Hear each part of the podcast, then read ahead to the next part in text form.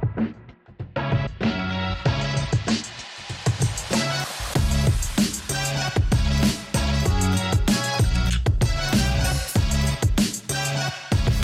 bij de Heroes Junior podcast. Ik ben Kevin en ik zit hier vandaag met Michel. Ik ken eh, Michel via Grow Coaching en eh, ik heb een paar interessante dingen van hem voorbij zien komen. En eh, vandaar dat, ik, wat, dat vandaag iets meer licht gaan zijn op jouw verhaal, man. Michel, eerste vraag. Wie, wie ben je en wat doe je precies? Ja, om te beginnen, te, of om te beginnen Kevin, zou ik hem lekker worden meteen. Dankjewel dat je me überhaupt op deze podcast uitnodigt. Het is een Ja. eer. Wie ik ben, wat ik precies doe. Ik ben Michel, 22 jaar. Ik ben een marketingcoach voor coaches en consultants. Ik help ze heel basically om meer klanten te krijgen via organische marketing online. En dat is kort gezegd wat ik doe. Interessant man. Want ja, wat, wat mij vooral aansprak aan jouw verhaal is dat jij dat je eigenlijk eh, eh, vorig jaar ja, volgens mij best eh, een, eh, een, eh, een moeilijke periode hebt gehad in je leven. En dat in positieve zin die energie in je business hebt kunnen stoppen volgens mij. En eh, zou je daar meer over kunnen vertellen over hoe jij die transformatie hebt aangezet tot waar je nou staat? Want daar mag zeker, eh, zeker wel een, veel verschil toch? Dat kan je wel zeggen. Yes, kan ik Ja, wat, ik- wat ik heb gezien van, van jou online, zeg maar. Ja, nee, 100% dat is ook zeker waar. Vorig jaar zat ik er heel anders bij dan op dit moment. En ja, hoe ik. Dus ik zit even te kijken hoe ik het best kan verwoorden, zodat de kijker er ook zoveel mogelijk aan heeft. Ja. Dus waar ik voor, laten we gewoon beginnen met waar ik vorig jaar stond en Ja. waar ik dan nu sta. Eerst waar ik vorig jaar stond. Dus Dat was in eh, begin 2021. ja, laten we het inderdaad terugpakken. Op dit moment, ik weet niet wanneer de podcast uitkomt, maar op dit moment is het 14 januari 2023. Ja. Ja. Laten we hem terugpakken naar begin 2021. Ik was toen net gestopt met mijn eerste opleiding. Dus ik heb zelf op de middelbare school heb ik HAVO afgerond. En daarna heb ik VWO afgerond. Dus met als motief van oké, ik weet nog niet wat ik wil. Dus in de twee Ja. jaar hoop ik te vinden wat ik wil. Dat was Ja. niet echt gelukt. Nee, snap ik. En toen was ik begonnen op de Universiteit in Nijmegen. Daar heb ik Economics en Business Economics gestudeerd voor ongeveer anderhalve maand tijd. Toen was ik ermee gestopt en na dat punt was het ongeveer januari 2021. Dus toen was ik net gestopt met mijn studie. Ik wist niet echt wat ik wilde en eigenlijk wat ik hele dagen deed. Dus ik begon weer thuis te wonen waar we nu zitten. Ja. En wat ik eigenlijk hele dagen deed was niet zo heel erg veel. Ik keek een beetje YouTube filmpjes, ik Netflixte. En eigenlijk toen begon het voor de eerste keer dat ik dacht oké, ik moet echt eventjes wat nuttigs gaan doen, weet je wel. Dus ik ging voor het eerst een boek lezen, een zelfontwikkelingsboek. Ja. En terwijl ik daarmee bezig was, dus terwijl ik eigenlijk niks deed of gewoon Netflix aan het kijken was en niet heel erg bezig was, ging het niet bepaald lekker. Dus sowieso, als je dat soort acties uitvoert, dan sta je een beetje stil en dat maakt je ook Ja. minder ongelukkig. Maar er waren wat meer dingen. Beetje verdoving of zo eh, soms, of dat niet per se. Zeg maar met, met Netflix of... eh, Ja, misschien een stukje verdoving. Maar ik denk ook gewoon een stukje gewoon oprecht niet weten. Gewoon niet beslissen, snap je? Indecisiveness. Dus Ja. gewoon niet weten, gewoon bepaalde beslissingen heel erg uitstellen. De beslissingen zoals, oké, wat wil ik nog met mijn leven gaan doen? Of wat, wat wil ik met in ieder geval de komende tien jaar van mijn leven gaan doen? En ik hoopte dan dat door, door gewoon te zitten, dat ik daarachter zou komen, ja, snap of je? in stilte of zo, of met niks doen, dat daar misschien ergens een idee in je hoofd kreeg. Dat, dat je dacht zo, oh, dat moet ik echt gaan doen. Ja, precies. Ja. ik ben nu al twee jaar ondernemer. Ik ben erachter gekomen dat het absoluut niet zo werkt. Maar ik dacht toen dat het zo werkte. Dus ik hoopte dat ik ergens een ingeving zou krijgen. Maar dat lukte Ja. natuurlijk niet. In de tussentijd ging ik gewoon dingen doen. Een beetje mijn tijd verdoen. Nou, op een gegeven moment kwam ik niet echt vooruit. En daarvoor, dus in de jaren daarvoor, in de jaren voor 2021... Niet alles liep helemaal lekker. Dus op VWO, ik voelde me ook niet helemaal thuis op school altijd. En het ging wel goed, ik haalde goede cijfers. Alleen, ja, de periode daarna was het, dus het stond vooral in de periode dat ik weinig deed. Ook stopte met mijn studie, want ik stopte met mijn studie. Ja, ik dacht, wat ga ik nou precies doen? Ik werd een beetje onzeker over mezelf, waar ik alles steeds uitstelde. Sport deed ik op zich wel, maar er zaten- waren gewoon wat dingen intern waar ik heel erg mee worstelde. Dus zoals slechte self-talk als gevolg van dat ik eigenlijk hele dagen niks deed. Ja, Dat soort dingen, weet zo'n je? eh, ja, negatieve feedback loop. Kan je, kan je zoveel vergelijken, weet je wel. Ja, inderdaad. Het was een negatief. Ik vind het lastig om zo even weer op te komen, want het is echt een tijdje geleden dat ik hier aan heb gedacht. En Ja, want ja, ja, het is wel zo'n groot contrast met nu, weet je wel. Ja, exact. Ja, even kijken. Dus hoe dat toen zat. Uh, negatieve zelftalk leidde heel erg tot onzekerheid. Die onzekerheid leidde weer tot ook onzekerheid in bijvoorbeeld, niet alleen in mezelf, maar ook in sociale situaties. Dat leidde weer tot meer negatieve zelftalk. Dat leidde toe dat ik gewoon echt niet echt vooruit meer kwam. Dat ik lichtelijk depressieve, krachten, of lichtelijk depressieve klachten kreeg.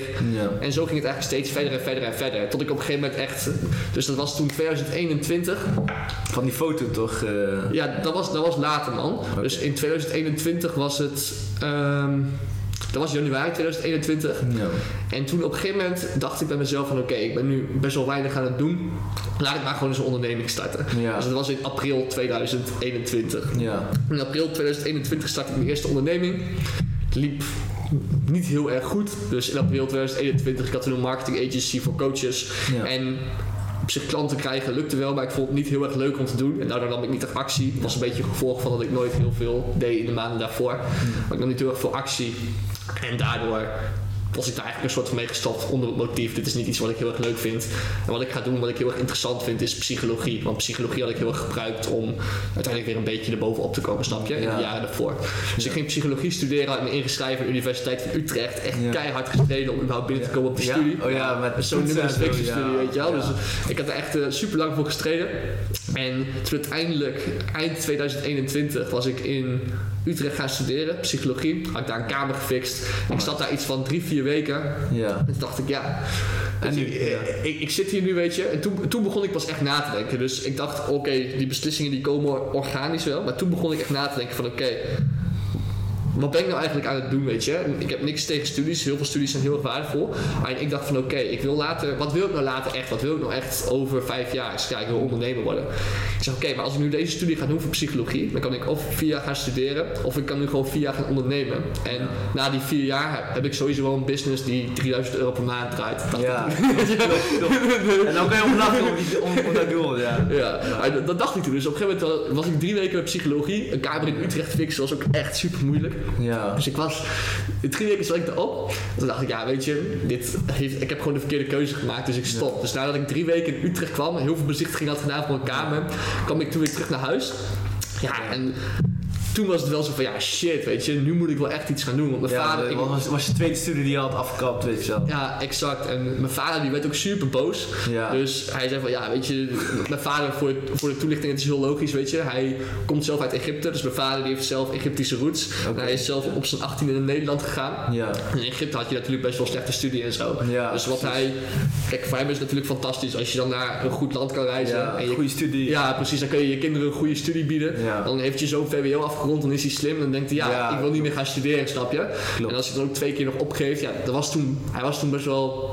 Hij was er niet blij mee, weet Nee, je. En toen dacht ik echt van ja, fuck, weet je. wel. Toen kwam ik echt in de knoop met mezelf. Omdat ik toen zelf best wel slechte habits had. In het Ja. teken van dat ik lui was, et cetera. Ja. En vanaf dat punt was het echt dat ik die foto maakte. Nou, fuck, weet je wel, ik moet Maar dan was je overtuigd dat je, dat je, dat je, dat je lui was toen. Ik dacht toen inderdaad door mezelf dat ik lui was, maar dat, had ook, dat kwam als gevolg van dat ik me best wel lui gedroeg in de jaren daarvoor, snap je? Of zonder purpose door leven ging. Dat ook, maar als ik bijvoorbeeld dus op de middelbare school, als ik maar een klein beetje ziek was of een klein beetje slecht voelde, dan meldde ik me ziek, weet je wel. Ja. Ja, lessen vandaag is ook niet heel nuttig, weet je wel. Klopt. Dus op een gegeven moment is het van ja, ik ben een beetje lui, snap je? En dan gaat het maar door en door. En ik weet nog wel, toen ik begon, toen had ik echt, nou wat was het, ik kon twee uur lang achter elkaar, dus toen ik echt met mijn marketing agency begon, ergens in 2021, kon ik voor maximaal twee uur lang op me focussen. Oké. En daarna, dat was dus het eerste probleem wat ik moest overwinnen. En het was dus echt opbouwen van oké, twee uur werken, naar vier uur werken, naar zes uur werken. En nu kan ik inmiddels gewoon hele dagen werken zonder problemen. Ja. Alleen dat kwam dus echt omdat ik inderdaad tegen mezelf zei van oké, ik ben een lui persoon, snap Ja. je? Toen- overtuiging. ja, inderdaad, die overtuiging man. En op dat punt kwam ik dus echt serieus in de knoop met mezelf. Dat ik dacht, oké, nu moet ik echt serieus iets gaan doen. Dus toen was het negatieve zelftalk overwinnen. En echt alle woede, angst en boosheid omzetten in werkethiek en gewoon knallen. En dat is wat ik in 2000, nou, vanaf oktober 2021 tot aan, nou, vooral eind 2022 heb gedaan in het jaar. En dat is eigenlijk waar alle groei van is gekomen en wat iedereen Ja. ook op social media zet. Ja, precies, precies. Want was, ja, de, de volgers die weten het natuurlijk niet, maar wat mij vooral aansprak was, was die foto van die transformatie binnen één jaar toch? Dat je, dat je echt op, op, op dat moment jezelf kwetsbaar opstelde. Ja. En toen een foto heb gemaakt van letterlijk, guys, ik zit echt zo diep in de shit. Want was er ook echt moment dat, dat, dat het echt het dal was? Die foto. Hoe voelde je het toen? Ja, die foto was gemaakt nadat eh, ik was toen in Utrecht nog. Dus Ja. dat was het moment dat ik in Utrecht op een kamer zat. En dat ik had besloten van oké, ik wil stoppen met mijn studie. En dat had ik aan mijn ouders verteld toen. En dat was het moment dat mijn vader toen zeg maar bij zo, dat, dat, dat, dat- dat ik echt mijn vader had teleurgesteld, zeg maar, snap je? precies. en dat was Familie en zulke ja, dingen. Ja, precies dat, weet je wel. Ik dacht van oké, maar als ik, want toen de vorige keer was het met mijn marketing agency, kijk, ik deed wel werk, maar ik zette ook niet echt door, snap je. En psychologie zette ik niet echt door, de vorige opleiding zette ik niet echt door. Dus dat was meer het moment van oké, weet je, ik stop nu. Maar deze keer ga, ga, ga je jezelf niet weer zo af laten kappen, weet je. Deze keer ga je echt door. En dat, dat was die foto. Dus Oh, op, op die foto zie je ook zeg maar zo'n vingertje ergens linksboven Ja. van... Hey, Ja. eh, deze, je, je weet hoe je er nu bij zit, weet je. Ja. Dit heb je gedaan. Ja, Dus laatste keer, weet je. Ja, la- laatste keer, weet je. Nu ga je je echt focussen en nu ga je gewoon echt iets doen wat je ook zegt. Ja, dus dat was echt wel het diepste moment, zeg maar. Ja. Ja, dat was Ja. op dat punt het diepste moment. Dus als je kijkt dan nog naar de jaren daarvoor, was het ook... Ja, het was niet echt gelukkig, zeg maar. Een beetje lichtelijk, gewoon slechte zelftalk, een beetje depressieve Ja. klachten. Maar dat was wel echt het moment waarop ik dacht, oké, dat was echt de, Switch, ja. de, de omkeer, zeg maar. Ja, ja ziek man. Dat is echt ziek. Ik eh, hoor trouwens iets, maar ik weet niet wat het is. Ik eh, ho- hoor net zo'n piep, maar Misschien een telefoonmelding, kan dat? Niet voor mij. Oké, ik heb mijn geluid ook uitstaan. Ja, dit kan je er gewoon tussenuit knippen, toch of niet? Ja, wacht ik. Ik ga even een rondje maken, want eh niet hebben dat die, eh, dat die daar allemaal... Nee, ik hoorde ergens daar man. Misschien is mijn moeders telefoon of zoiets dan. Bij de telefoon van iemand. Ja, ik ben gewoon dus, dus door knippen. Ja, ik heb het ook wel. Ik hoor ook weer de piep, maar ik dacht van dat is de camera, maar dat is niet de camera. Dus. Nee. Oké. Gaan we verder. Was trouwens wel een beetje een lang verhaal zo man. Ik kan het Nee, maar het is geen probleem, geen probleem man. Ik wil uh, bewaar de korte verhalen voor een post van LinkedIn, maar de podcast gaan we de diepte op. Dat is ook zo. Ja, we hadden even, even kort onderbroken door eh, een piepje, maar ehm, ja, vertel eens verder over. ehm, over. ehm? Oh, oh, dat is... eh, ik denk dat eh Dat iets... is een magnetron. Ja, een magnetron denk ik dan. Denk ik wel, ja. Oké. Of, of, de, of de vaatwasser. Ja? Oké. Oké, oké. Als het goed is, want Ja. dan voor de zekerheid even uit. Ja, dat is geen probleem. En hoor je dat ook echt op de microfoon, denk je dan? Dan niet, maar ik, ik, ik raakte wel af van man. Maar ik dacht echt een camera. Nee, dat was geen cameraman.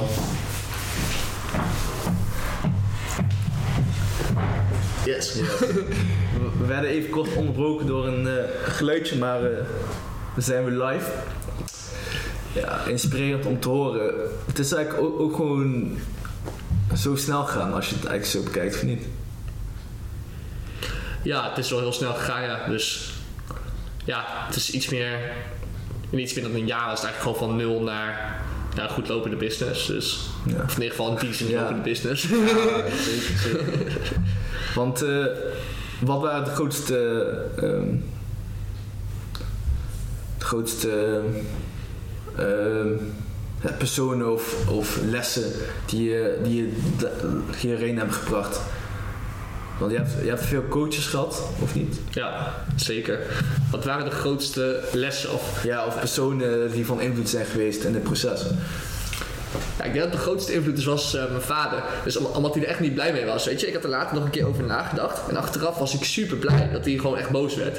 Want ik denk als hij niet boos was geworden, dan had ik niet de urgentie gevoeld Ja, om zo hard te werken, snap je? dus ik begon ja. er laatst over na te denken. En dat is dus echt zo'n typisch voorbeeld van oké, als je echt gewoon welke emotie je ook voelt, zeg maar, als je het omzet in hard werk, dan is het eigenlijk altijd wel nuttig. Klopt. Ik denk als dat niet gebeurd was, dan had ik niet zo hard Ja. gewerkt, snap je? Dus dat is sowieso een van de main factoren geweest. En voor de, voor de rest echt personen, dus welke personen hebben echt de meeste impact gemaakt in de groei. Ik heb van veel coaches echt ook trajecten gevolgd. Maar ik zelf, dus van die coaches waar je trajecten bij volgt, je kan tegenwoordig ook heel erg makkelijk op YouTube filmpjes van andere coaches kijken en informatie opdoen. En ik had van andere coaches nog veel meer filmpjes gekeken, snap je? Dus ik heb het gevoel dat die een nog veel grotere invloed hebben Meer gehad. online aanwezigheid dan die offline trajecten. Ja, exact. Omdat, kijk, in offline trajecten kon je bijvoorbeeld wel drie uur bij iemand zitten en drie uur coaching van iemand krijgen. En natuurlijk, van diegene, door diegene wat je ook beïnvloedt, en leer je ook heel erg veel van, omdat diegene blinde vlekken ziet. Ja. Alleen, ik heb het meeste geleerd zelf van cursussen en YouTube-video's van bijvoorbeeld Sam Offens, van Alex Hormozy, van Ja. eh, Sabri Soubi, dat soort mensen, snap je? Omdat die dan, als je dat de hele dag luistert, ga je op een gegeven moment ook denken als hun en zo, snap je? Precies. Dat is echt hetgene wat mij de meeste persoonlijke groei heeft opgebracht in persoonlijke Vooral en die marketing eh gurus of van, eh, of niet. Ja, dus wat ik van hun vooral, dus tuurlijk, ik heb heel veel marketingkennis van hun geleerd, heel veel saleskennis en gewoon de, de dingen waar ik nu mijn klanten mee help. En hetgene wat ik van hun het meest geleerd heb is wel de mindset stuff. Dus de mindset gerelateerde zaken over hoe je bijvoorbeeld de overtuiging achter je laat dat je lui bent. Of hoe je, Ja. over- hoe je oude verhalen achter je laat. Weet je, of hoe je een ander zelfbeeld ontwikkelt zodat je ook gaat handelen vanuit die identiteit. Gewoon dat soort dingen, snap je? Dat zijn de dingen die echt de meeste impact hebben gemaakt. Samen met inzichten over doorzettingsvermogen, discipline. Dat soort dingen, snap je? Dat is natuurlijk de basis van dat je überhaupt succes behaalt of resultaat behaalt. En, en als, je, de- als je jezelf nou vergelijkt met de Misha van anderhalf jaar geleden, wat, wat is het grootste groei buiten die overtuiging van luiheid dan? Hoe, kijk je daarop terug? Of ja, wat, eh, wat eh, zou je dan. Want ik kan me voorstellen dat er luisteraars zijn die, eh, die ook momenten hebben dat ze zich lui voelen. Wat zou je tegen hen vertellen? Ja. Ja, helder, laten we eerst even dus, want misschien zijn er ook luisteraars die me helemaal niet kennen. Laten Ja. we eerst even helder hebben waar, wat dan nu ongeveer het geval is, of waar Ja. ik nu ongeveer sta. Ja. Dus anderhalf jaar geleden was ik begonnen met een marketing agency. Is een marketingbureau voor coaches. Ik runde online advertenties voor coaches en consultants. En op dit moment run ik zelf een consulting business. Dus ik geef andere online coaches en consultants advies over hun online marketing en salesprocessen. En daar help ik ze dan mee in de vorm van één op één coaching en cursussen. Ja. Dus waar ik nu eigenlijk sta met mijn business. Dus ik had toen als doel, toen ik begon van hey, binnen vier jaar kan ik wel een business opbouwen die 3000 euro per maand draait. Vier jaar. Ja, binnen vier lang man. Ja, maar toen had ik geen idee, weet je. Ja. Dus om daar ook op te komen zo meteen, wat echt het grootste verschil is. Alleen nu dus één jaar later, dus in oktober 2021 was ik echt begonnen met pushen. En in oktober 2022 haalde ik mijn eerste 33.000 euro omzetmaand met meer dan 90% winstmarges. Dat is echt ziek. Ja, Snap je? Dus dat, dat is eigenlijk de verandering waardoor iedereen denkt van wow, het is heel erg snel gegaan. Dan Ja, weet- klopt. Dan weet de luisteraar ook hoe het een beetje zit. ja. En als je kijkt naar wat echt de grootste verandering op persoonlijk vlak is van de Michel van anderhalf jaar geleden en de Michel van nu, dat is ten eerste dat ik gewoon veel groter denk. Want ik had als doel om binnen, binnen vier jaar Ja. 3k per maand, weet je. Ja, je hebt gewoon kan je nou lachen, weet je. Ja. dat is het. Ah, je, je ziet nu dan gewoon in dat je gewoon veel groter kan denken. En dat is dan een kleiner onderdeel van alles. Het, de grootste verandering is gewoon de confidence. Dus de zelfverzekerdheid. Waar ik toen niet echt in mezelf geloofde, Ja. is het nu gewoon van, ah, ik regel dat wel even. Of ah, ik doe dat Ja. wel even. Of ah, dat komt wel goed. Of als ik iets nieuws moet leren, ah, ik kan dat wel. Ik leer snel. Of Ja. ik, eh, ik, gewoon, snap je? Of je stopt de energie en de work ethic in, zeg maar. Ja, precies. Gewoon meer van, oh, als er een lastige situatie komt, ah, maakt niet uit. Ik fix het wel. Of ik, ik regel het wel even, snap je? Of het, het maakt, of het... Het is gewoon niet echt meer een probleem. Nee, maar toen elke tegenslag eigenlijk ook werkelijk een te- tegenslag was, waardoor je stopte, is het nu van, ah, ik fix Ja, het wel. erbij of zo. Ja, gewoon van, ik, ik heb gewoon het karakter om dat te fixen. Dat is, dat is de grootste switch ten opzichte van anderhalf jaar geleden. Sterk man, sterk. En ehm, als je nou kijkt naar je huidige uitdagingen, met, eh, met hoe je nou door het leven gaat met business, maar ook persoonlijk, wat, eh waar loop je nog meer tegenaan? Want je hebt natuurlijk meerdere niveaus van, eh, ja, die je steeds moet overwinnen, weet je. Ja, goede vraag man. Maar nu vooral, dus welke skills waar ik me nog in kan verbeteren, is het aansturen en inhuren van teamleden. Dus ik, ik was nu zelf heel, dus die goede maanden die ik draaide, deed ik eigenlijk allemaal alleen. Samen, met één, samen met één assistent. En nu komt echt de fase van oké, hoe ga ik taken delegeren en hoe ga ik eigenlijk andere mensen die taken leren die ik zelf goed doe en dat allemaal goed managen. Dus het stukje leiderschap en team aansturen, dat is iets waar ik op dit moment nog wat in kan leren. Een ander stukje is, dus ik heb natuurlijk al heel veel geleerd over emotiemanagement, maar dat is al Ja. dat blijft natuurlijk een ding. Kijk, als je in een jaar zo hard schaalt, dan komen daar ook dan moet je ook gewoon zelf erg veranderen als persoon, snap je? Klopt. En er zijn hele andere stresslevels als je een 30.000 euro maand draait dan wanneer je een 3000 euro maand draait. Dus het is dat je stressmanagement is bijvoorbeeld iets waar ik nog in kan verbeteren. En Want eh, wat voor emoties krijg je dan als je dat meemaakt? Ja, als je. Kijk, het is verschillend, snap je? Dus als je. Je hebt hele hoge pieken en hele diepe dalen, zeggen ze altijd, weet je wel. Dus bijvoorbeeld een paar maanden voordat ik die 30.000 euro maand draaide, was het van. pff, Fuck, ik ben echt gestrest, weet je wel. Ja. Waarom doe ik het allemaal? Dus dan Ja. zit je echt van. Ah, weet je. Ja. En dat is dan op die manier. Maar dan een paar maanden later is dan ineens het einde van de maand. Dan zit je 's ochtends naar je. Of, of dan weet ik veel, dan doe je, fix je je accounting even, weet je wel. Dan Ja. het, Damn, ik heb deze maand gewoon 32.000 euro weet je wel. En, en dan denk je van, zo. En dan, en dan kijk je weer naar die foto, weet je Ja. En dan denk je, oh, een jaar geleden was het dat. En dan Ja. word je helemaal overweldigd door een gevoel van trots, snap je? Dus het is heel erg verschillend wat je voelt. En dat leren managen, dus de hoge pieken en de diepe, vooral Ja. de diepe dalen leren managen, dat is iets waar ik nog in kan verbeteren. En bedoel je dan ook in de zin van dat jij jouw pieken niet, niet te uitbundig moet celebraten en jou niks, niet, niet te veel moet aantrekken van je dalen daarin dan? Meer, ja, of Ja, hoe moet dat precies zien? Speaker celebraten, dat deed ik in principe niet heel erg. Zeg maar. Dus het is niet dat ik. eh, Feestje ging geven of zo? nee, dat Eh, niet inderdaad. Nee, wat meestal gewoon was is. Als ik mijn piek ging celebraten, was het gewoon even. Of ik ging een rondje, een rondje wandelen. Of even, even een feestje of zo, weet je wel. Maar niet per se als beloning. Of ik ging even ergens lekker eten. Of ik had mijn familie mee uit eten, weet je wel. Ah, Zo, zo, ja. Zoiets. Maar het was niet dat ik een heel feest gaf voor Nee, pieken. nee, en alles meteen nee. weer spenden of zo.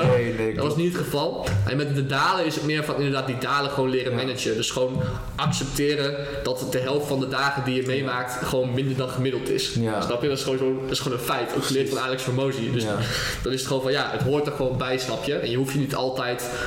Als je zeg maar, ervan uitgaat dat jij je altijd voelt zoals je op je beste dag voelt, dan word je teleurgesteld. Omdat je ervaart altijd dagen die gewoon minder goed zijn dan je beste dag. En die dagen zijn dan in principe alsnog achter. Ja. Maar omdat je de, Ja, de, vergelijk- de grens op ja. 10 zet, zeg maar, ben je alsnog ongelukkig als je een 8 ervaart, snap je?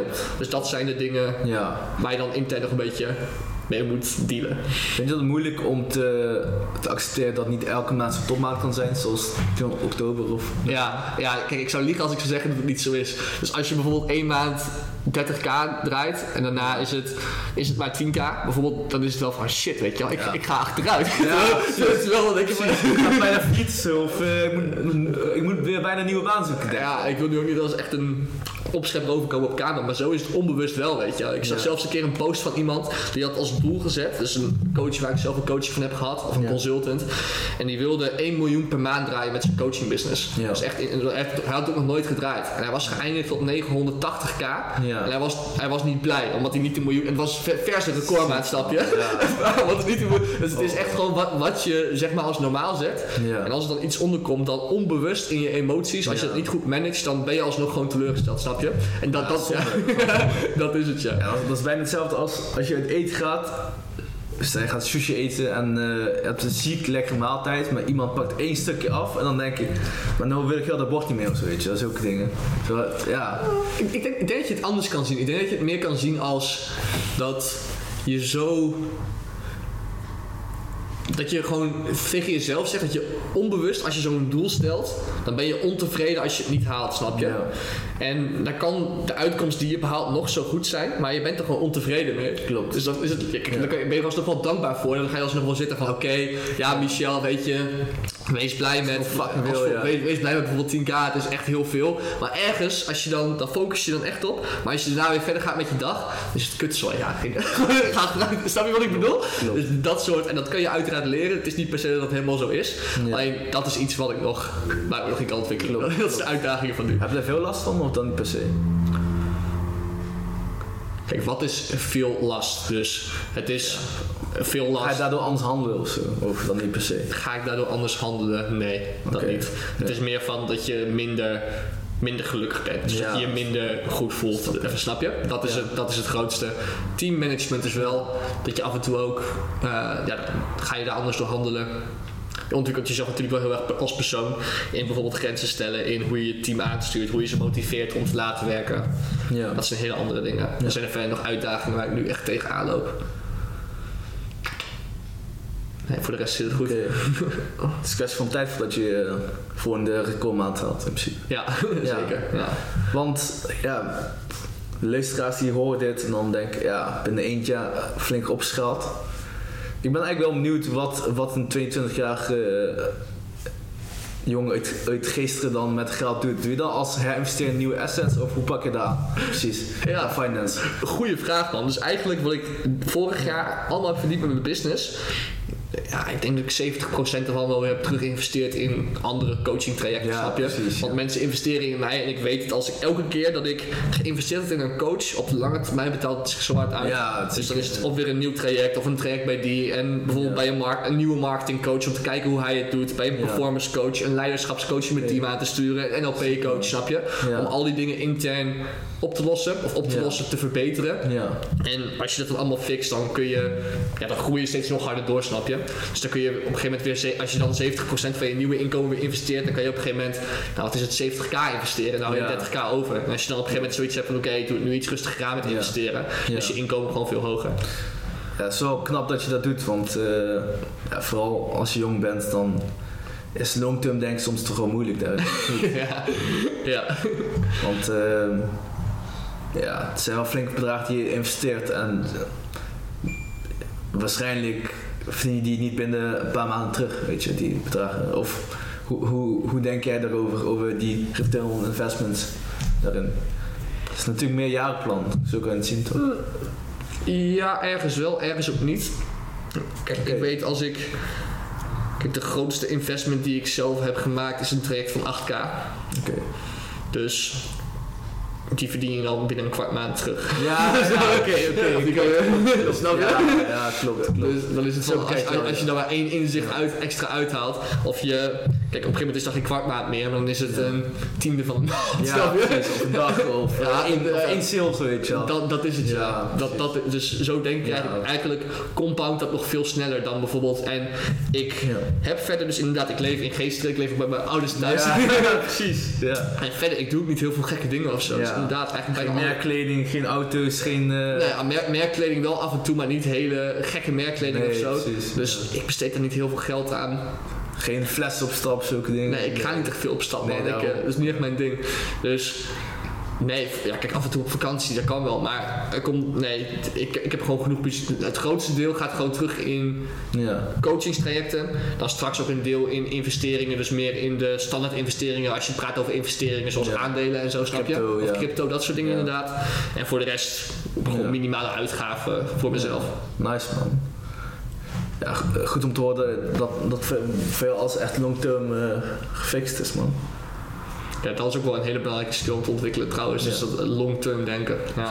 Want is, is dat het grootste inzicht voor jou geweest om die, schaal, die, die, die sk- skill ook te doen? Of ehm, Dus, long, dus voor welke? Dus om bijvoorbeeld echt te investeren in mezelf? Ja, o- o- of überhaupt van, van 0 naar 30k te gaan. Wa- wa- Wat voor rol heeft long-term denken in, in dat proces gehad? Long-term denken.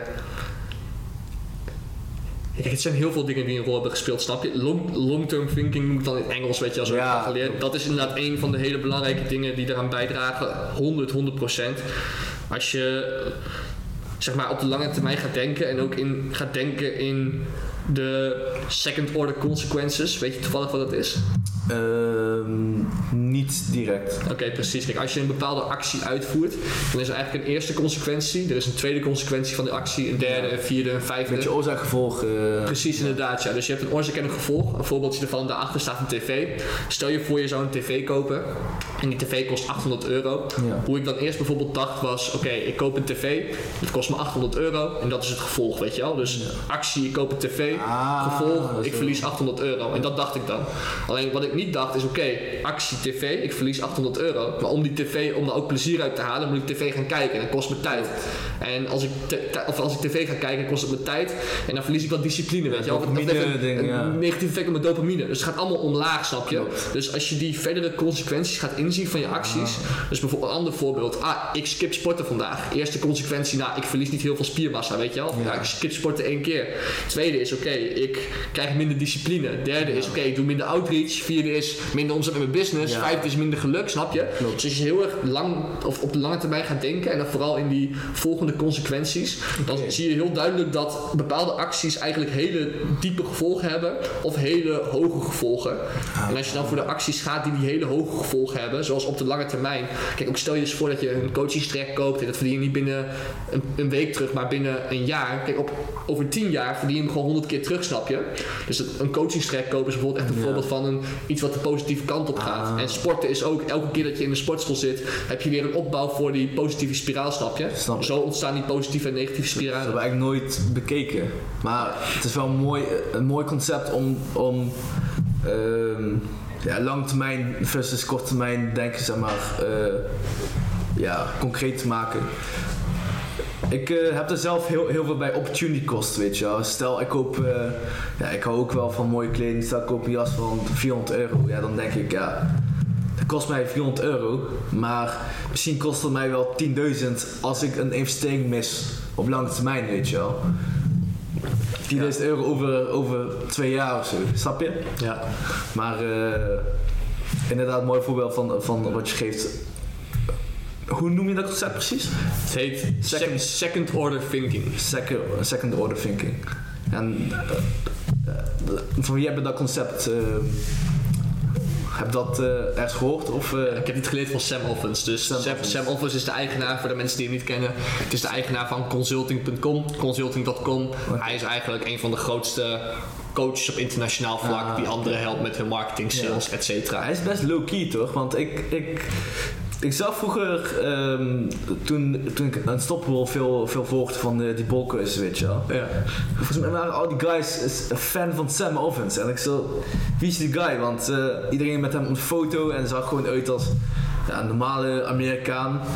Checkte zijn Instagram, had niet eens, eh, had niet eens één post, had nul posts, zoiets. Ja, maar de kast is super low-key, maar op YouTube weet je vol, volgens mij best veel waarde. Wat eigenlijk mooi nou doet, deed hij volgens mij een paar jaar geleden al. Ja, kijk, Sam Offens, dus uh, Unstoppable, Java One en zo, die zaten in de mastermind van Sam Offens. Ah, dus die werden eigenlijk gecoacht door Sam Offens op hoe ze hun. Volgens mij, ik weet niet precies wat Sam Offens voor hebben gedaan, maar hij heeft ze ongetwijfeld geholpen met hun marketing. Ja. En Sam die had eerder, dus nu is hij inderdaad alleen nog heel erg actief op YouTube, maar eerder plaatste hij ook, draaide die, volgens mij spendeerde hij 40.000 euro per dag aan Facebook ads.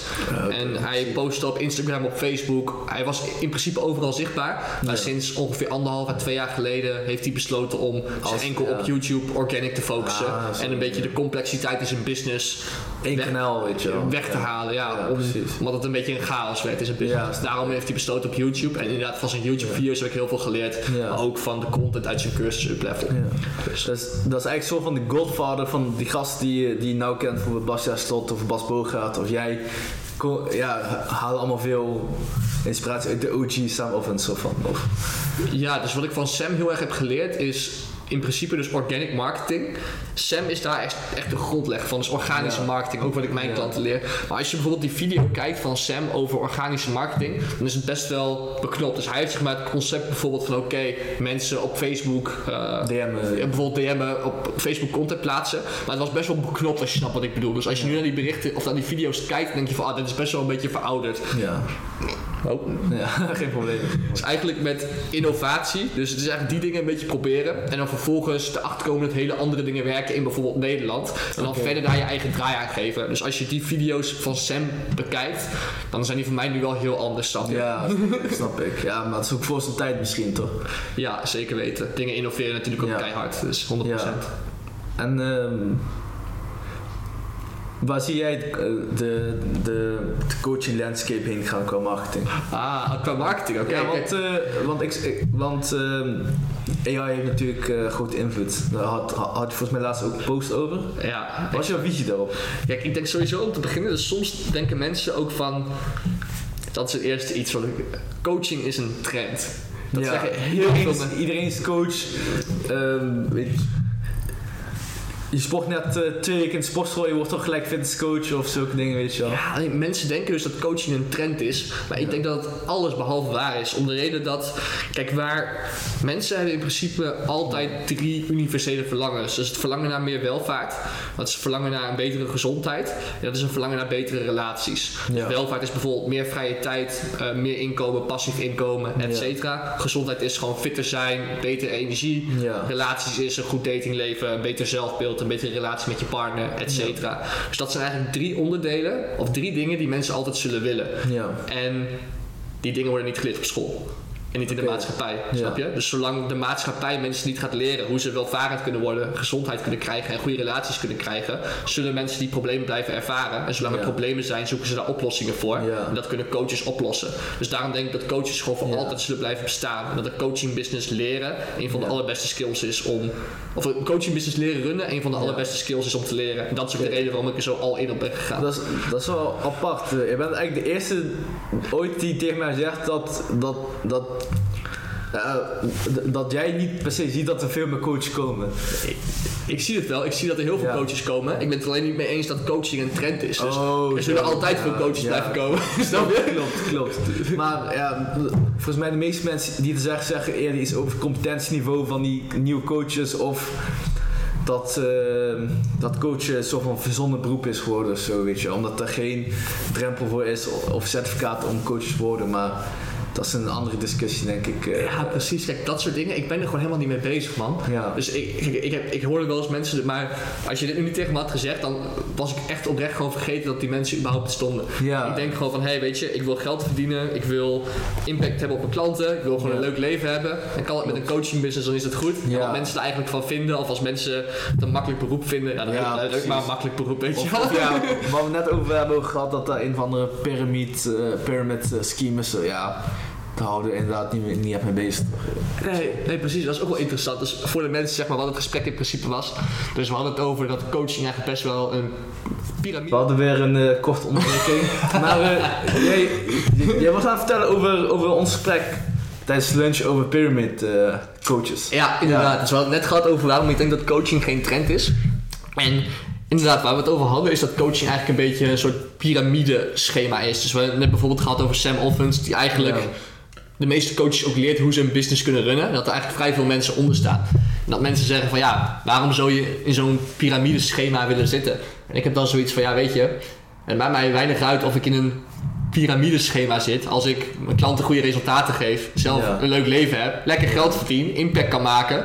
Weet je, want dan, vind ik het helemaal prima om in een piramideschema te zitten, snap je? Het is gewoon kijken naar de prioriteiten. Dus het van, ja, Als er behoefte voor is, dan kan je die oplossing toch gewoon bieden, weet je. Ja, alleen wat, ik denk van wat is er zo erg aan, weet je wel? Wat is gewoon wat is er zo Het is geen scam. Ja, Het is geen ja, scam. ja, als het kijk als het een scam is, is het een ander verhaal. Maar ik heb zoiets, wat is er zo erg aan en waarom zou ik het erg vinden als ik gewoon een topleven heb en in een piramideschema zit waar ik niemand kwaad mee doe? Nee, Weet je? klopt, klopt. Of voor zover ik Ja. niemand kwaad mee. Ja, dat is, dat is niet heel anders dan affi- affiliate marketing of zo, weet je wel. Zoals, eh, ja, dat gedoe van eh, Andrew Tate met zijn eh, Hustlers University.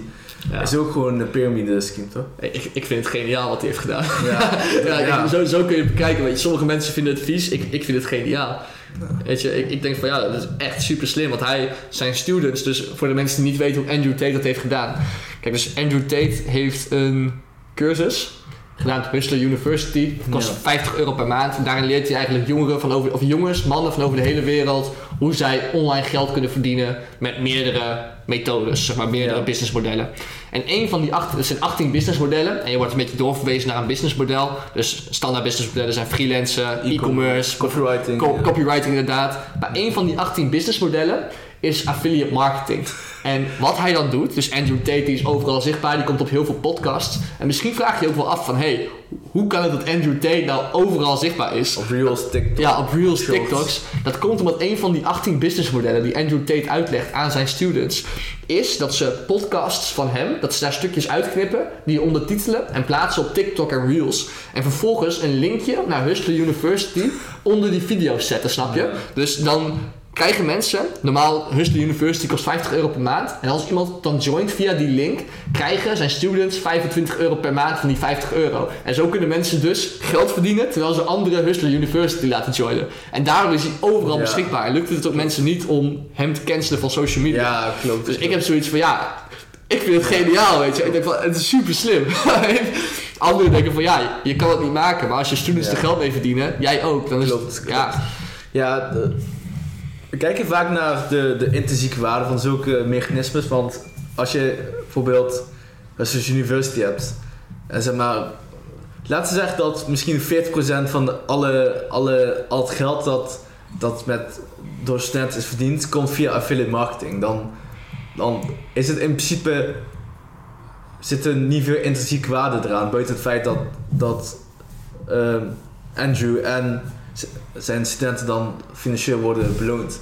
Maar ja, dat is een beetje, een beetje hoe ik erover nadenk. Dat, dat het weinig intrinsieke waarde toevoegt aan, ehm, ja, aan het traject, zeg maar, die affiliate marketing. Ik zou, ik, ik zou eerder... eh, ik, de, de waarde zit meer in die an- andere skills, denk ik, dan die affiliate, weet je wel, lijkt mij. ja, ben ik mee eens. Vanda- dat is een beetje hoe ik erover nadenk. Ja, ik zit zelf, ik zit zelf niet in, dus ik kan niet oordelen. Ja. Maar het is een beetje mijn gedachtenstroom. Zo van, ja, het is gewoon meer een mechanisme voor marketing dan echt een inkomskill of zo, weet je wel. Ja, Nou, daar heb je gelijk in. Ja, het is Ja. inderdaad een. eh, vanuit zijn perspectief is het geniaal. Want hij heeft gewoon. Ja, in principe doet hij inderdaad wat hij belooft. Want die mensen kunnen er ook gewoon geld mee verdienen. Ja, goed. klopt, klopt. Dus hij doet wat hij belooft. Maar ze leren niet heel veel nuttige skills door Ja, die filmpjes te ja, knippen en te ondertitelen. ja. Nee, heb je gelijk in, man. Klopt, klopt. Dus als ze copywriting zouden leren of zo, dan is het natuurlijk veel beter. Want ehm, als, je, als je kijkt naar je, naar je huidige business, naar eh, welke skills eh, gebruik je dan meest om dat op te schalen naar die 30k, zeg maar? Is dat sales, funnels bouwen? Ja. Hoe pak je dat aan, zeg maar? Dus eigenlijk wat nodig is als online coach of consultant om richting de eerste 30k te gaan, dat is content marketing. Dus hoe maak je goede content, zowel geschreven als video's, als foto's, et cetera. Ja. Een stukje personal branding, hoe positioneer je als autoriteit op social media. Ja. Dat is sales, dus hoe verkoop je inderdaad trajecten.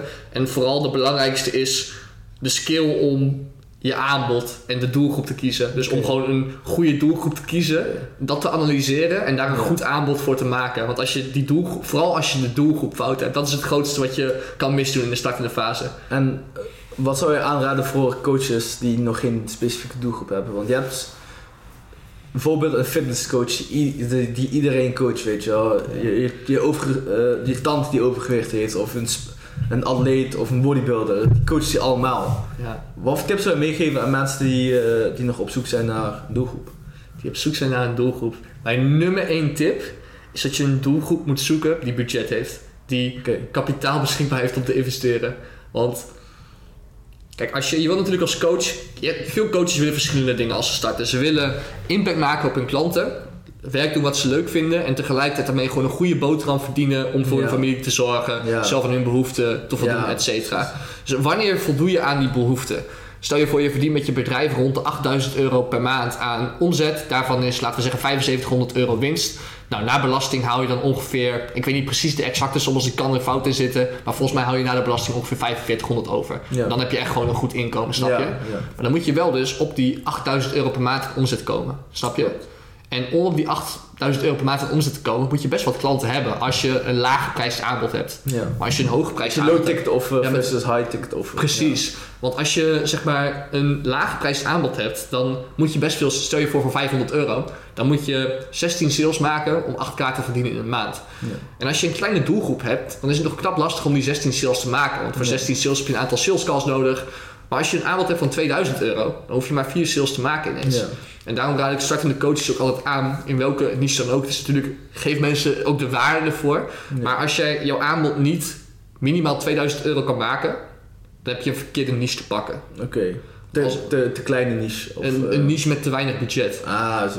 Want als je lager dan 2000 gaat zitten, dan heb ik echt over veel lager dan 2000. Stel je voor dat jouw niche echt maar 500 euro over heeft voor je oplossing. Ja. Dan Ik denk, Ja. dan is je oplossing wel heel goed, maar de niche is gewoon te weinig, snap je? Dus in het geval van een fitnesscoach, kijk, je kan als fitnesscoach kun je, kun je inderdaad iedereen helpen. Ja. Dus je kan bijvoorbeeld.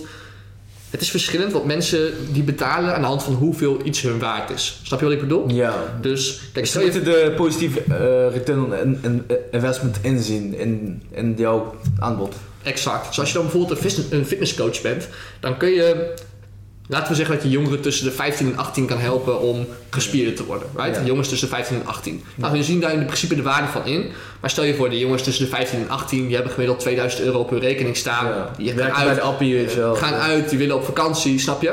Dus wat zou jij ervoor over hebben om echt een fysieke transformatie te maken? Zou je daar 1000 euro voor over hebben? Veel jongens niet. Nee, nee. Snap je? klopt. En dan geef je hun dus fitnesscoaching. Maar stel je voor dat je die zelfde fitnesscoaching niet geeft aan jongens tussen de 15 en de 18, maar aan ondernemers tussen de 20 en 30 die minimaal 10k per maand draaien, niet heel fit zijn. Ja. Als je hun die fitnesscoaching geeft, dan worden ze fitter, dus ze worden sterker, zelfverzekerder, ze krijgen meer energie om in hun bedrijf te stoppen, verdienen duizenden euro's extra per maand. Ja. Dus voor hun is diezelfde coaching heeft een veel grotere waarde-output, of output, snap je? Klopt. Dus als je dan gaat kiezen voor een meer welvarende doelgroep, of een doelgroep met kapitaal, of een doelgroep voor jouw transformatie in objectieve zin. Dus in objectieve zin veel betekent. In subjectieve zin is voor de jongens betekent dus gespierd ja. lichaam veel. Ja. Voor hun betekent een gespierd lichaam ook veel. Maar objectief gezien zijn Met de- cijfers, weet je wel. ja, met cijfers zijn ze er bereid om er meer voor te betalen. Dus mijn nummer één tip is kies een doelgroep die ten eerste in pijn zit. Tips van Alex Ja. Rabosi, maar in pijn, ze moeten momenteel pijn ervaren. Dus ze moeten momenteel niet, ze moeten echt ontevreden zijn met waar ze nu zijn. Er moet een plek B zijn en ze moeten daar echt heen willen. Ze moeten kapitaal hebben. Het moet een groeiende markt zijn bij voorkeur. En ze moeten makkelijk te bereiken zijn. Vooral startende coach. Als je al een heel groot netwerk hebt, dus stel je voor je hebt offline en online een heel groot netwerk, dan kun je ook ondernemers gaan targeten die wat lastiger te bereiken zijn.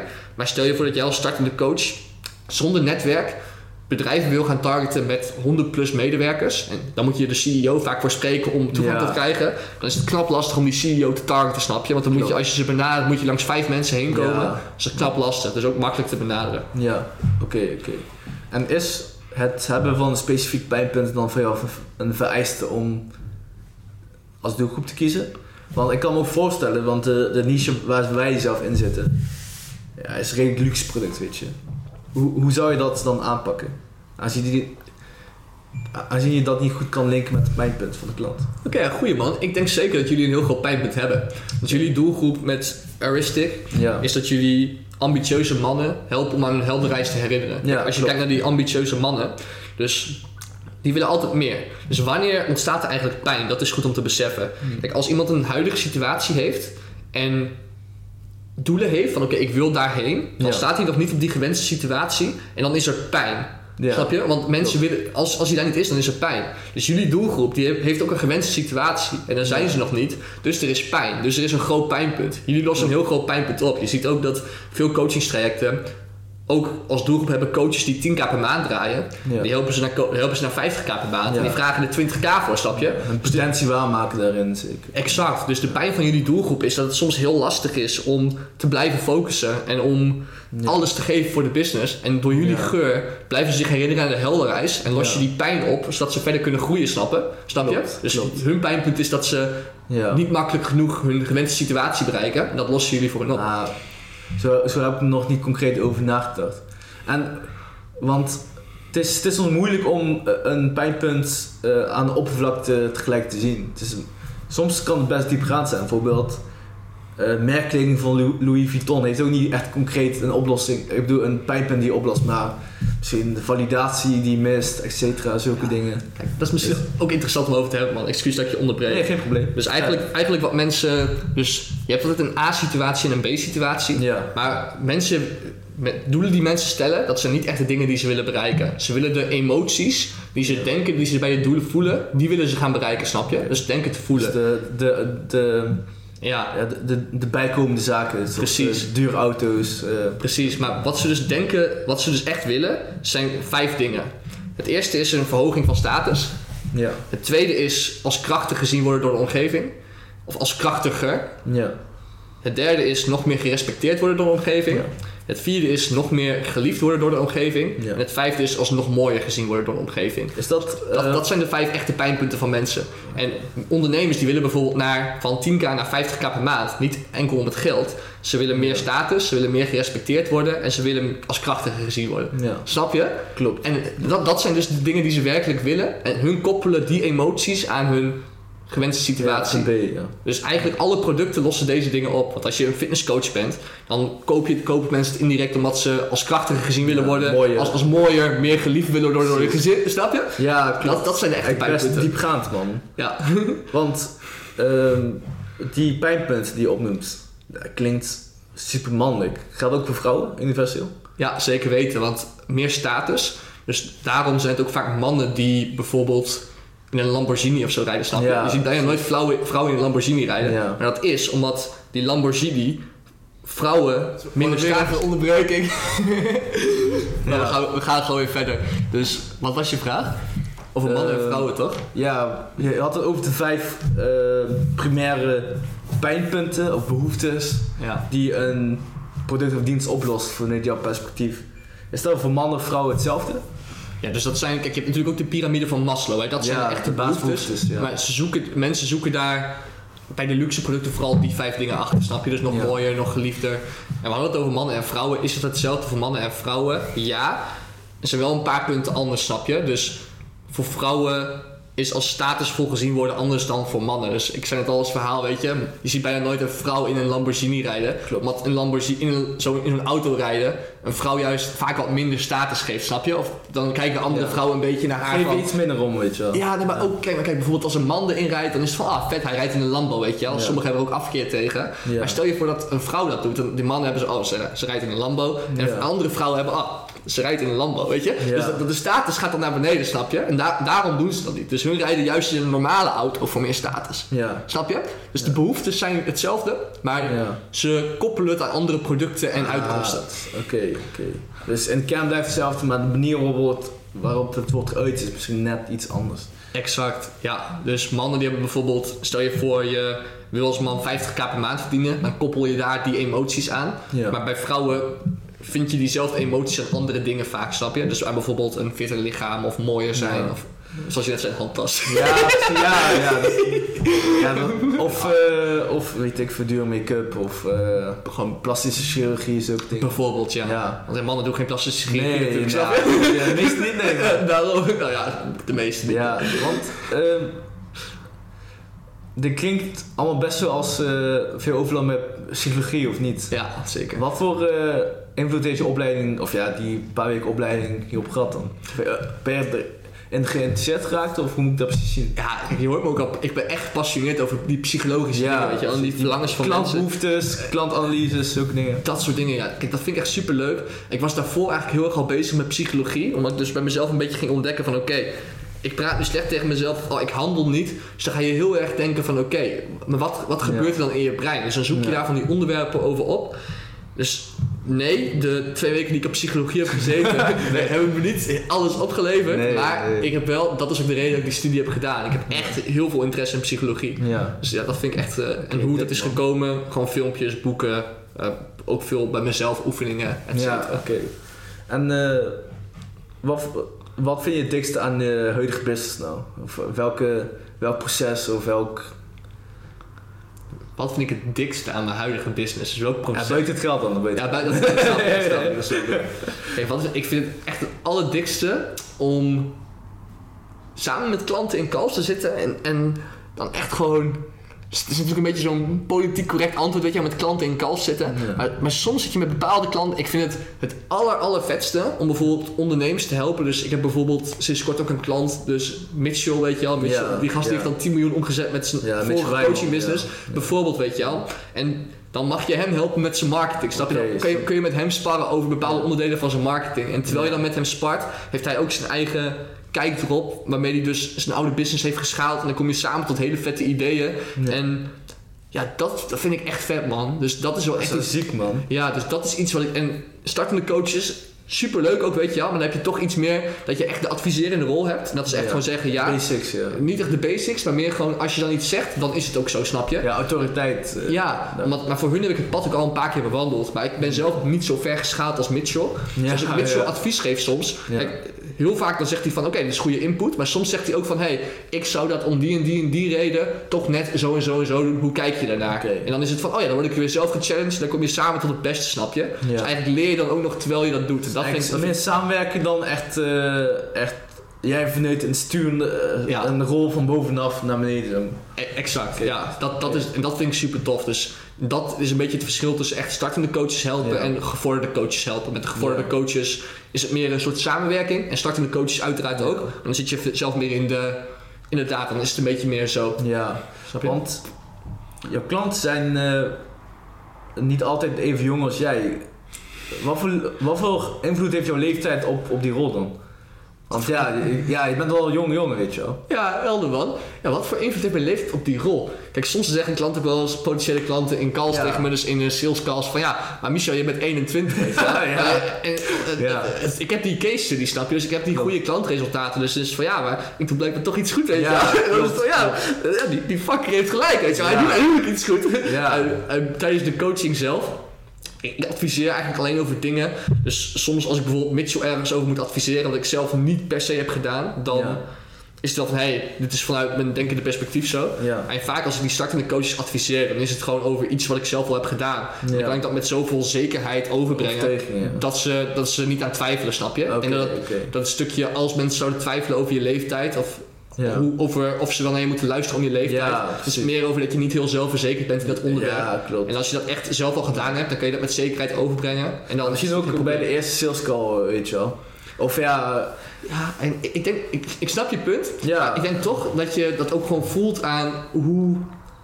Want je weet zelf, ik ben niet altijd zelfverzekerd geweest, weet je wel. Ja, Dus dat, je voelt dat gewoon aan hoe iemand praat en hoe iemand adviseert. En dan, dan merk je Ja. gewoon van oké, die gast weet er wat van af. Als, als ik je dan ineens een tip geef, dan denken mensen van oh shit, hij weet er toch wel veel vanaf, weet je wel. klopt. Dus op, op die zijn, en ik heb natuurlijk veel content op mijn. Ja, En dan zien mensen ook wel van oh, hij, hij weet wel echt veel. Dus daar hebben ze vaak ook al dingen van me gezien voor ze die sales call inplannen, snap je? ja. En voor de, voor de eh, ondernemers die meeluisteren, wat voor tips heb je om, om zelf, jezelf te pos- positioneren als autoriteit?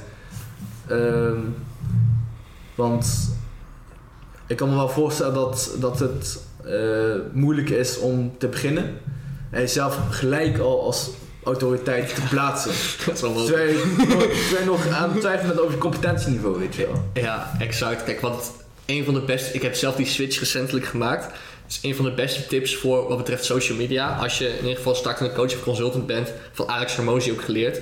Dus wat veel mensen doen met hun content, is ze zeggen... Jij moet dit doen als je meer klanten uit LinkedIn wilt halen. Ja. Of doe dit als je meer klanten uit LinkedIn wil halen. Ja. Plaats content, dat, dat. Ja. Maar als je zegt... Dit werkt voor mij op dit moment het beste. Oh, wat ik uit LinkedIn ja. haal. Ik kan het gelijk herkennen bij Alex Emoji. Ja, Ja, dus dan is het, ik post Ja. zoveel en ik haal dat eruit. Ik, en wat het inderdaad is, dus als je zegt, doe dit, dan is het van, nou, arrogante zak, weet je. Dat weet hij nou, hij is 21. Ja. Maar als ik zeg van, hé, hey, ik doe momenteel dit en het werkt goed voor mij, dan is het, ah, wat een leuke jongen, wat lief Ja, dat hij dat deelt. Wat lief- wat lief- wat wat dat hij dat deelt? Dat deelt hij het gratis, snap je? Dus mijn tip is echt, als je startend bent, dus als je echt nog niet echt ervaring hebt of nooit echt dingen doet, deel vooral over de dingen waar niet echt twijfel over aan te brengen is. Dus echt over, niet doe dit, maar dit doe ik zelf en het werkt goed voor mij. Want dan, dan is het ook niet van alsof je de hele. ik- tuurlijk, Ja. ik ben zelf ook al maar anderhalf, twee jaar bezig, weet je wel. Dus ik weet ook lang niet alles. Klopt. Dus- maar pa- pas hun trucs goed toe en het levert goed resultaat. Of ja, Ja, trucjes. trucs, wat- zou ik niet noemen, maar de principes die je leert, pas je goed toe en die zijn effectief, weet je. Dat is het, ja. ja. ja. Ja, trucjes klinkt dan zo slecht, weet je wel, maar ik het is zeker niet bedoeld als trucje. Maar eh, het is wel grappig, want inderdaad, en nou je het zo vertelt, herken ik pas in Alex van Moois wat je bedoelt. Want hij zegt niet zo van, eh, je, je moet niet, eh, je, moet nooit meer koken. Iets wat Andrew Tate wel zou zeggen, maar hij, hij zegt eerder, ja, toen ik jong was, had ik elke dag eh, Panda Express en eh, elke dag Chipotle, eh, 100 gram eiwit Ja. per, per maaltijd en eh, zo deed ik dat. Weet je wel. En, zo, en dat kan misschien ook voor jou relevant zijn. Het is een veel chillere manier van delen of zo, weet je wel. En dan kan je ook veel beter ontvangen, zo heb ik het gevoel. Ja, exact. Dat is Minder weerstand, minder Ja. weerstand werkt erop. Exact. Dat is jouw grootste tip. Voor autoriteit, ja. Ja. Dat, dat is een dus dat is gewoon als je, dus laten we zeggen dat je in mijn rol wil stappen als bijvoorbeeld een marketingconsult en meer autoriteit wil opbouwen. Ja, of fitnesscoach of, eh, Een of, fitnesscoach. of, of iemand die product verkoopt. Zulke dingen. Ja, kijk, wat gewoon het snelste werkt voor autoriteit, is klantresultaten. Snap je? Dus wat ik jou misschien zou aanraden, als je, of je nou een fitnesscoach bent of een marketingcoach of wat dan ook, zoek een persoon naar wie je markt opkijkt.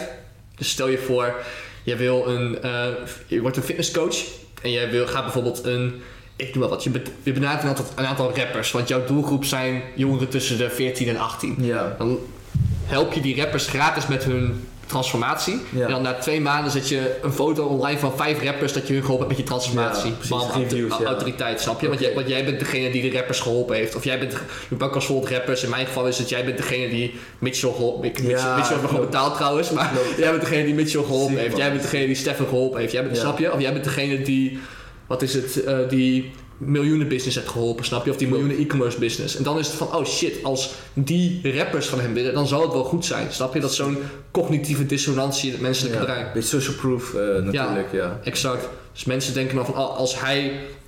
Dat is bijvoorbeeld ook van... Ik had toen een heel groot bedrijf in de e-commerce geholpen met hun marketing. Dat is dan een miljoenenbedrijf. Ziek, Dus dan ja. klinkt het van ja, als iemand dan een startende coach bij mij komt, van ja, ik heb een miljoenenbedrijf bedrijf geholpen met, een, met de e-commerce, weet je? Ja. Met of een miljoenen e-commerce bedrijf geholpen met hun marketing. Ja. En ik weet eigenlijk precies hetzelfde als de dag daarvoor, maar ik zeg dat en dan denken ze, oh, maar dan zou die wel wat verstand van hebben, snap je? Ja. Dus door, dit, door dat social proof voorbeeld, dus als je autoriteit wil opbouwen en snel, benader gewoon veel bekende mensen.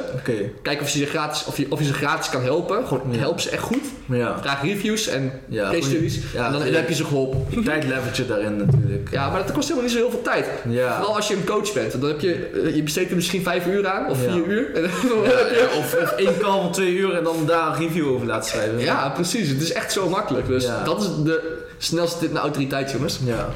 En ehm, ehm, jezelf als eh, leider po- positioneren in de markt. Ehm, hoe kies je positie in de markt daarin? Is dat puur die doelgroepkeuze of hoe moet ik dat precies zien? Marketingtechnisch. Marketingtechnisch doelgroepkeuze. Oké, dus hoe positioneer je jezelf als leider in de markt? Ja, want je had het net over doelgroep kiezen. Ja, goede niche met... ehm, ze moeten budget hebben, ze moeten pijn hebben, et cetera. Ja. Maar hoe... Of ja, ik kan het zal beter verwoorden. Hoe, hoe, hoe vind je daarop je, je offer daarin? Hoe vind je daarop je offer? Oké. Ja. Dus wat in principe is het belangrijkste om goed te kiezen is de doelgroep. Voor zowel je inkomen, om de reden die we net zeiden, Ja. als ook je plezier. Dat is ook echt, mensen beseffen niet hoe belangrijk het is. Dus als voorbeeldje, tussendoor, dat heb ik nog niet verteld in deze podcast, maar toen ik gestopt was met mijn marketing agency, Ja. toen, ik, toen ik in oktober zeg maar thuis kwam, was ik begonnen eerst met een andere coaching business, waarin ik jongeren wilde helpen met hun zelfbeeld. Ik heb daarvoor een transformatie doorgemaakt met mijn zelfbeeld en daar wilde Ja. ik voor andere jongeren mee gaan helpen. Ik dacht, oké, dat is echt mijn passie en zo, weet je wel.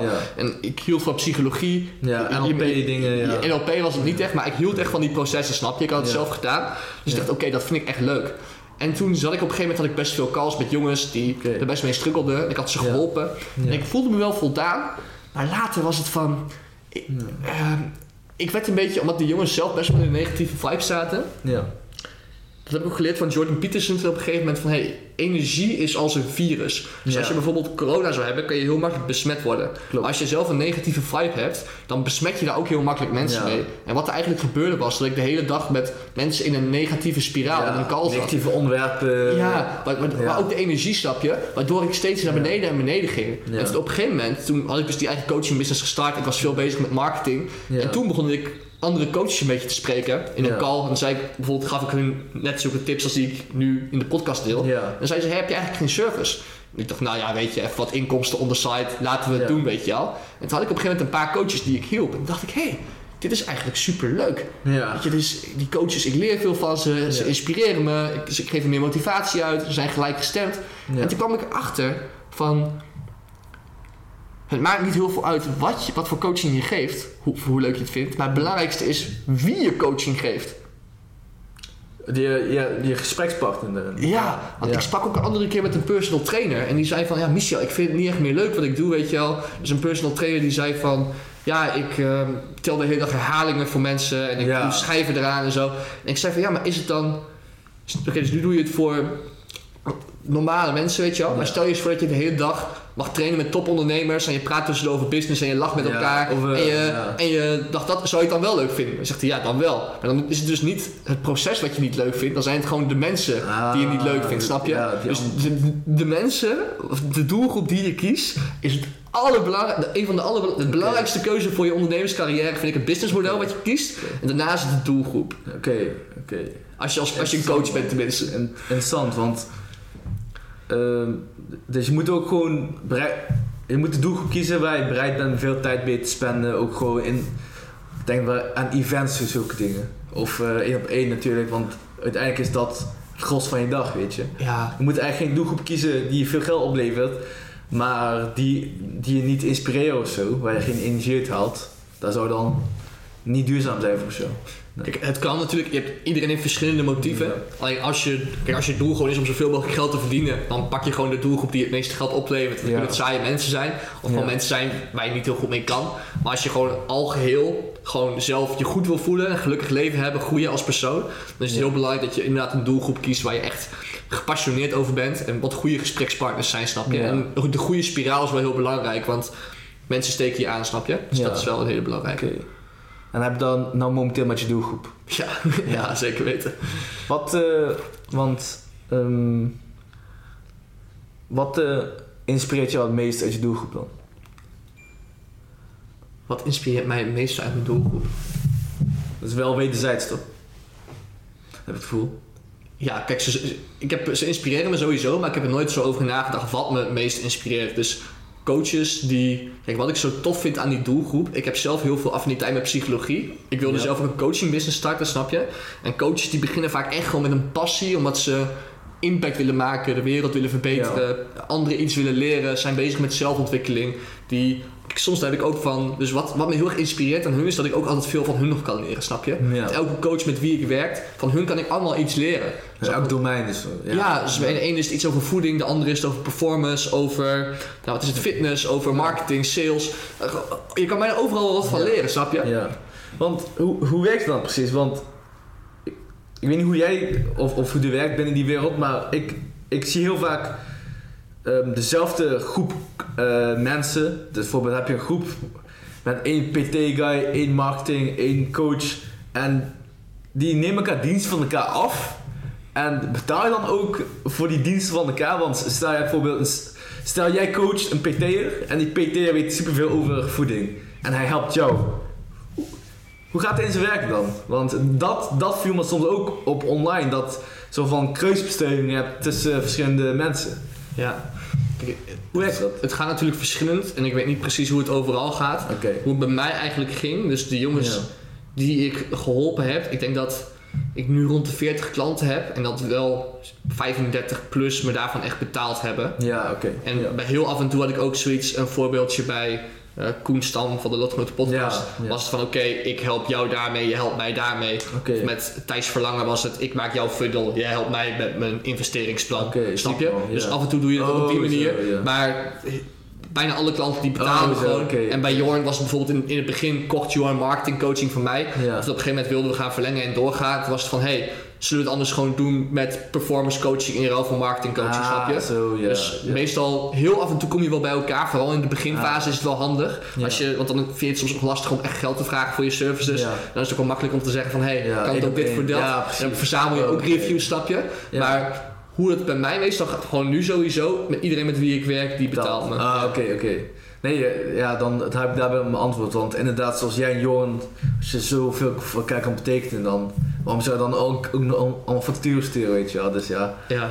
vandaar man. Maar dus, dus je hebt ook gewoon met, met Thijs en eh, heb je zo'n samenwerking gehad, zeg maar. ja, Thijs was nog in de tijd dat ik een eh, funnels bouwde. Dus ik heb voor Thijs inderdaad een sales funnel gebouwd. Oké. En, oh ja, want hij zat ook bij Jeff, of niet? Zeg maar, bij Thijs zat ja. inderdaad ook bij Jeff. Ja, het was nadat hij bij eh, Jeff had gezeten. Ja. Dus hij was, of misschien zat hij nog wel, spraken, ze spraken elkaar sowieso nog wel. Ja, was hij, is wel, hij is wel man of the moment, weet je wel. Hij is wel echt, eh, natuurlijk een paar keer belotgenoot geweest. Hij is wel iemand, eh, echt wel, die, die jullie in de gaten moeten houden, zoals Thijs Verlangen. Ja, Thijs is echt Als je geldzaken op, op orde wilt krijgen. ja, super goede gast. En ehm, ja, wat zijn je plannen voor investeringen komend jaar? Ook vastgoed, zoals je net had... eh, Ja, het is sowieso. Kijk, ik. Wat zijn mijn plannen voor investeringen? Ik heb wel een beetje nagedacht, maar ik ben me heel bewust van dat ik op een podcast nu zit. En dat andere mensen misschien kijken en denken van oké, Michel die weet veel van marketing af. ja, Dus als je- financieel advies... eh, Nee, maar, nee, weet ik, maar als ik investeringsadvies geef, het beïnvloedt mensen toch. Maar ik, Ja. ben, ik ben geen expert op investeren. Ja. Dus wat ik nu gewoon doe, is de tip van Thijs. Weet je, ik, Oh, ik dollar cost average, ehm, hoe heet het? ETF's, dus gewoon grote gespreide dingen. En dat doe ik Ja. momenteel. En ik ga sowieso voor de komende jaren voor een investmentplan met vastgoed, et cetera. Ga ik nog zitten bij een andere expert om daar echt een plan voor te maken. Ah, oké, sterk man. Want eh, ja, ze, als marketingtechnisch naar Thijs kijken, zijn beloftes super sterk. Ja. En, en hij, hij kan er ook, met zijn skills kan hij ook gewoon waarmaken ook nog. Dat is, dat is het zieke eraan. Hij heeft een zieke belofte gepaard met een zieke service. Ja, dan ga je Ja. door het dak, weet je. Ja, ik heb Thijs dus wel zo goed om te weten voor de kijkers. Ik heb Thijs Ja. niet met zijn hele business en alles en de belofte geholpen, snap je? Nee, nee. Dus natuurlijk, we hebben een beetje gekeken samen naar, hey, misschien hoe kunnen we dat scherper maken, et cetera. Volgens mij was het ook, had hij hem samen met iemand uit, of mijn copywriter had hij hem ook aangepast, maar ik weet het niet 100% Oké. zeker. Ja. Maar met, met Thijs heb ik gewoon echt gezorgd naar, oké, hoe gaan we weggever maken? Hoe gaan we daar een Ja, funnel achter zetten? precies. Hoe maken we een goede video Ja. die we kunnen gebruiken als weggever? En af, ook tussendoor een beetje sparren over marketing in het algemeen, op. Insta, over Precies. hormozie en dat soort dingen. Maar ik ben niet degene die Thijs echt oversubscribed heeft aan Nee, bro, die dat- gast, dat- ja, gast van een jaar uh, dichtgeboekt toch? Ja, nee, nee, nee. Misschien, misschien heb ik een leuke bijdrage aan geleverd, Ja. maar het is niet dat het allemaal zo Nee. bij een hele plan was. Nee, dus ik wil ook niet ik, vals claimen op deze Maar podcast. het is wel een zieke case van hoe hard het kan gaan als je een belofte hebt en ook nog kan waarmaken. Ja, Thijs Verlangen die case, weet je wel. Dat is echt, dat is echt ziek ja, om dat van zo van afstand te zien. ja. Gewoon een jaar volgeboekt. Ja, dat is ongekend. ja man. Dat, dat, is, dat is eigenlijk ook jouw belofte om coaches te helpen aan eh wachtrij. Ja, ik heb inderdaad op, eh, Ja. op- Mijn belofte is, ik help coaches aan een wachtrij van klanten. En, Dus, en, ja, en, al jouw, en al jouw klanten hebben ook gewoon eh, ja, meer klanten uit het samenwerken gehad natuurlijk. Ja, het is verschillend. De meeste klanten allemaal 100%. Als je echt helemaal een startende coach bent en als start, dan is de aanlooptijd van klanten krijgen. Dan moet er simpelweg eerst wat meer input geleverd worden om output eruit te krijgen. Maar ja, elke coach heeft, zo goed als elke coach heeft er winst uitgehaald en meer klanten. En werk je dan ook specifiek met mensen die, die dan al een high income skill te pakken hebben dan? Ja, dus ik heb nu inderdaad voor mijn traject werk ik enkel samen met coaches die tussen de 2500 euro en 7500 euro per maand minimaal draaien. Ja. Of daarboven, want als je die coaches dingen leert. Kijk, het is vaak, ehm, hoe heet het, de mensen vergeten vaak. Dus stel je voor, er was een verhaal wat laatst heel erg aanstok op LinkedIn. Over een lancering. Dus mensen die denken vaak, dus bijvoorbeeld in, stel je voor, ik, had, ik was oktober 2021 begonnen op nul. In Ja. oktober 2022 had ik 30k. Ja. In oktober 2022 had ik een lancering gedaan. Ja. Snap je? Dus ik, mensen denken dan van, oh, precies wat hij toen die maand heeft gedaan, dat heeft gezorgd voor het resultaat van die maand, die lancering. Ja. Wat in werkelijkheid heeft gezorgd voor het resultaat van die maand, was dat ik het hele jaar consistent content had gepost. Ja, het hele, hele jaar consistent relatie had opgebouwd met mensen. Het hele jaar consistent dingen had gedaan, klanten had geleverd. En toen deed ik één keer in oktober een lancering. En dat heeft toen gezorgd voor die 30k maand. Dus het is niet een push dan? Of, eh, Ja, een soort van. Maar dat is dus echt een soort... Kijk, je hebt, als je zulke resultaten wil, je moet zeg maar eerst een heel jaar een maisveld laten groeien. Ja. En dan pas kan je het oogsten, snap je? Ah. En heel veel mensen denken van, oké, ah, als ik bij Michel kom, dan skip ik dat hele, dan groei, Ja. groei en oogst ik alles in één Ja, maand. Maar wat in werkelijkheid vaak gebeurt is, dat alles gewoon heel goed, dat het al lang is gegroeid. En dat wij het gewoon simpelweg, dat ze niet weten hoe ze het moeten oogsten. En die skill leer ik ze dan. En dan is het ineens helemaal door het dak staan. Maar niet bij allemaal. Maar kijk, als je als coach nog niet je maisveld hebt laten groeien, dan moet je simpelweg eerst dat maisveld laten groeien voordat je de resultaten ervan kan plukken, snap je? Snap. En dat is het grote verschil in Ja. coaches die resultaat, of snel resultaat behalen of langzaam resultaat behalen.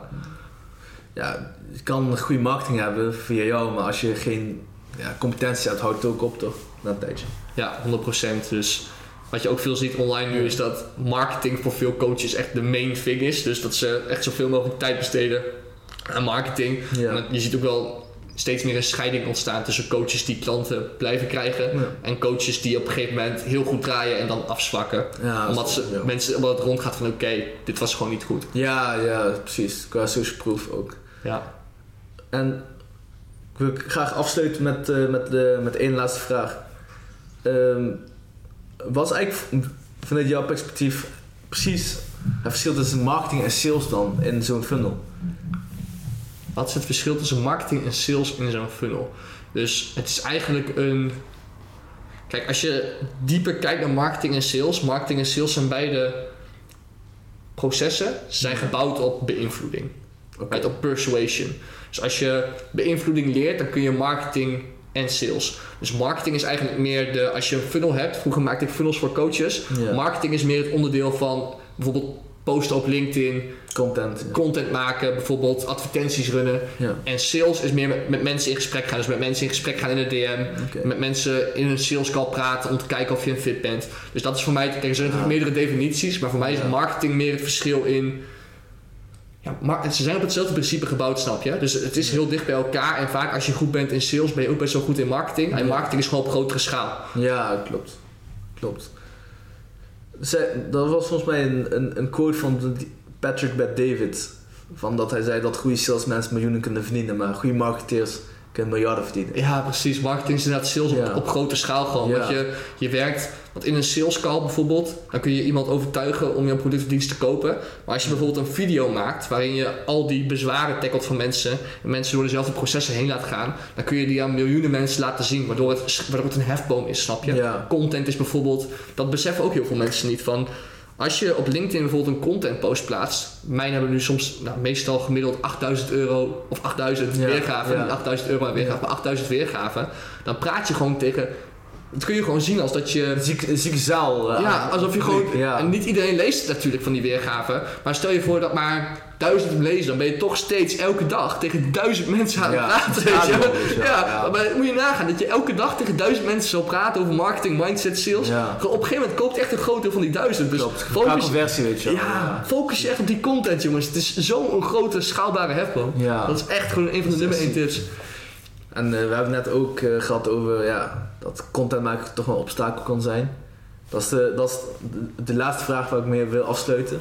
Wat voor eh, content tips zou je meegeven aan degene die nou meekijken en een groot, groot bereik willen creëren met je personal brand? Groot bereik met een personal brand. Kijk, content marketing is wel echt een heel uitgebreid onderwerp. Ik zal nu hier mijn best practices geven. Ja. Dus zoals ik net al zei, deel echt van dit werkt voor mij. Dat is een hele belangrijke. Deel jouw values, dus deel echt waar je voor staat. Jouw persoonlijke transformatie. Dat is de hele reden waarom ik op deze podcast überhaupt zit. Ja. Dus laat, stel je kwetsbaar op af en toe. Laat zien waar je vandaan komt. En mijn nummer één tip is: maak jouw hele personal brand echt een mix van jouw kennis, waardoor mensen zien van oké, hij heeft autoriteit over dit onderwerp. In combinatie van, of in combinatie met jouw waarden en persoonlijke verhaal. Oké. Als je snapt wat ik bedoel. Omdat mensen dan, kijk, als ik alleen maar over marketing zou praten, dan zouden mensen denken: ah, hij, hij is een marketeer. Maar omdat ik ook Ja. persoonlijke dingen erbij plaats, Ja. hebben mensen echt een band met mij. Denken ze: oh, hij is meer dan een marketeer. Wat goed dat hij dat heeft overwonnen. En dan krijgt het gewoon een andere uitstraling. Dus dat is sowieso een goede tip van. eh, plaats ook je persoonlijke Ja. verhalen en dingen, inzichten in je persoonlijke leven. Kan iemand beter rela- relateren aan. Exact. Ja, en plaats bijvoorbeeld ook, stel je voor, je weet nog niet heel erg veel en je wil marketingcoach worden. Mijn aanbeveling zou dan zijn om bijvoorbeeld niet letterlijk tips uit boeken te kopiëren. Maar als je een tip uit een boek interessant vindt, pas die toe in je eigen business. Dus bijvoorbeeld stel je voor een tip is, maak posts op LinkedIn met een weggever uit een boek. Dan Ja. kun je het beste niet op LinkedIn plaatsen, plaats posts met een weggever. Maar maak dan echt een paar weggever posts op LinkedIn. Ja. En kijk de resultaten eruit. En als het goede resultaten zijn, zeg je: hey, ik heb post met een weggever gemaakt. Dit is wat Ja, werkt voor mij, snap je? Zodat je echt gaat kijken naar wat werkt voor jou. En kijk ook naar een vorm die goed Ja. bij jou past. Want sommige mensen zijn heel slecht in schrijven. En copywriting, dus teksten leren schrijven, is echt een hele goede skill. Dus ik raad aan om dat te leren. Maar als bijvoorbeeld video veel beter bij jou past. Video kan je heel erg veel mee overbrengen. Ik hou zelf ook heel erg van video. Echt een aanrader om dan ook te kijken wat bij jou past. En plaats foto's van jezelf. Want als mensen je online voorbij, voorbij zien komen... Het brein kan lastig onderscheiden of het in het echt is of online. Waardoor mensen denken van, oh, hij, ik heb hem steeds eigenlijk gezien, snap je? Ah, zo. Dus Ja, mensen kopen dingen van mensen toch? Dat ja, zeggen ze, weet je wel. 100%, 100%. Hey, Michel was echt eh, top om je te spreken. Om het verhaal eh uitgebreid eh, van jou ja, aan te horen. Want eh, ja, je verhaal kan, kan niet worden samengevat met een paar LinkedIn posts, denk ik. Dus eh, ja, dank voor je tijd, man. En ik hoop dat de luisteraars thuis het, er veel aan hebben gehad. Aan, zijn verhaal en, en zijn tips voor marketing en sales voor, voor degene die een eigen onderneming hebben thuis. Dus Tof. Ja, jij bedankt Kevin. Jullie ook allemaal bedankt voor het luisteren. Super tof. Het was een lang interview, dus eh, jullie hebben een goede aandachtspan. Respect daarvoor. Was, eh, jullie zijn de OG's. yes. hey, tot de volgende aflevering en eh fijne dag nog. Yes. Hoi hoi.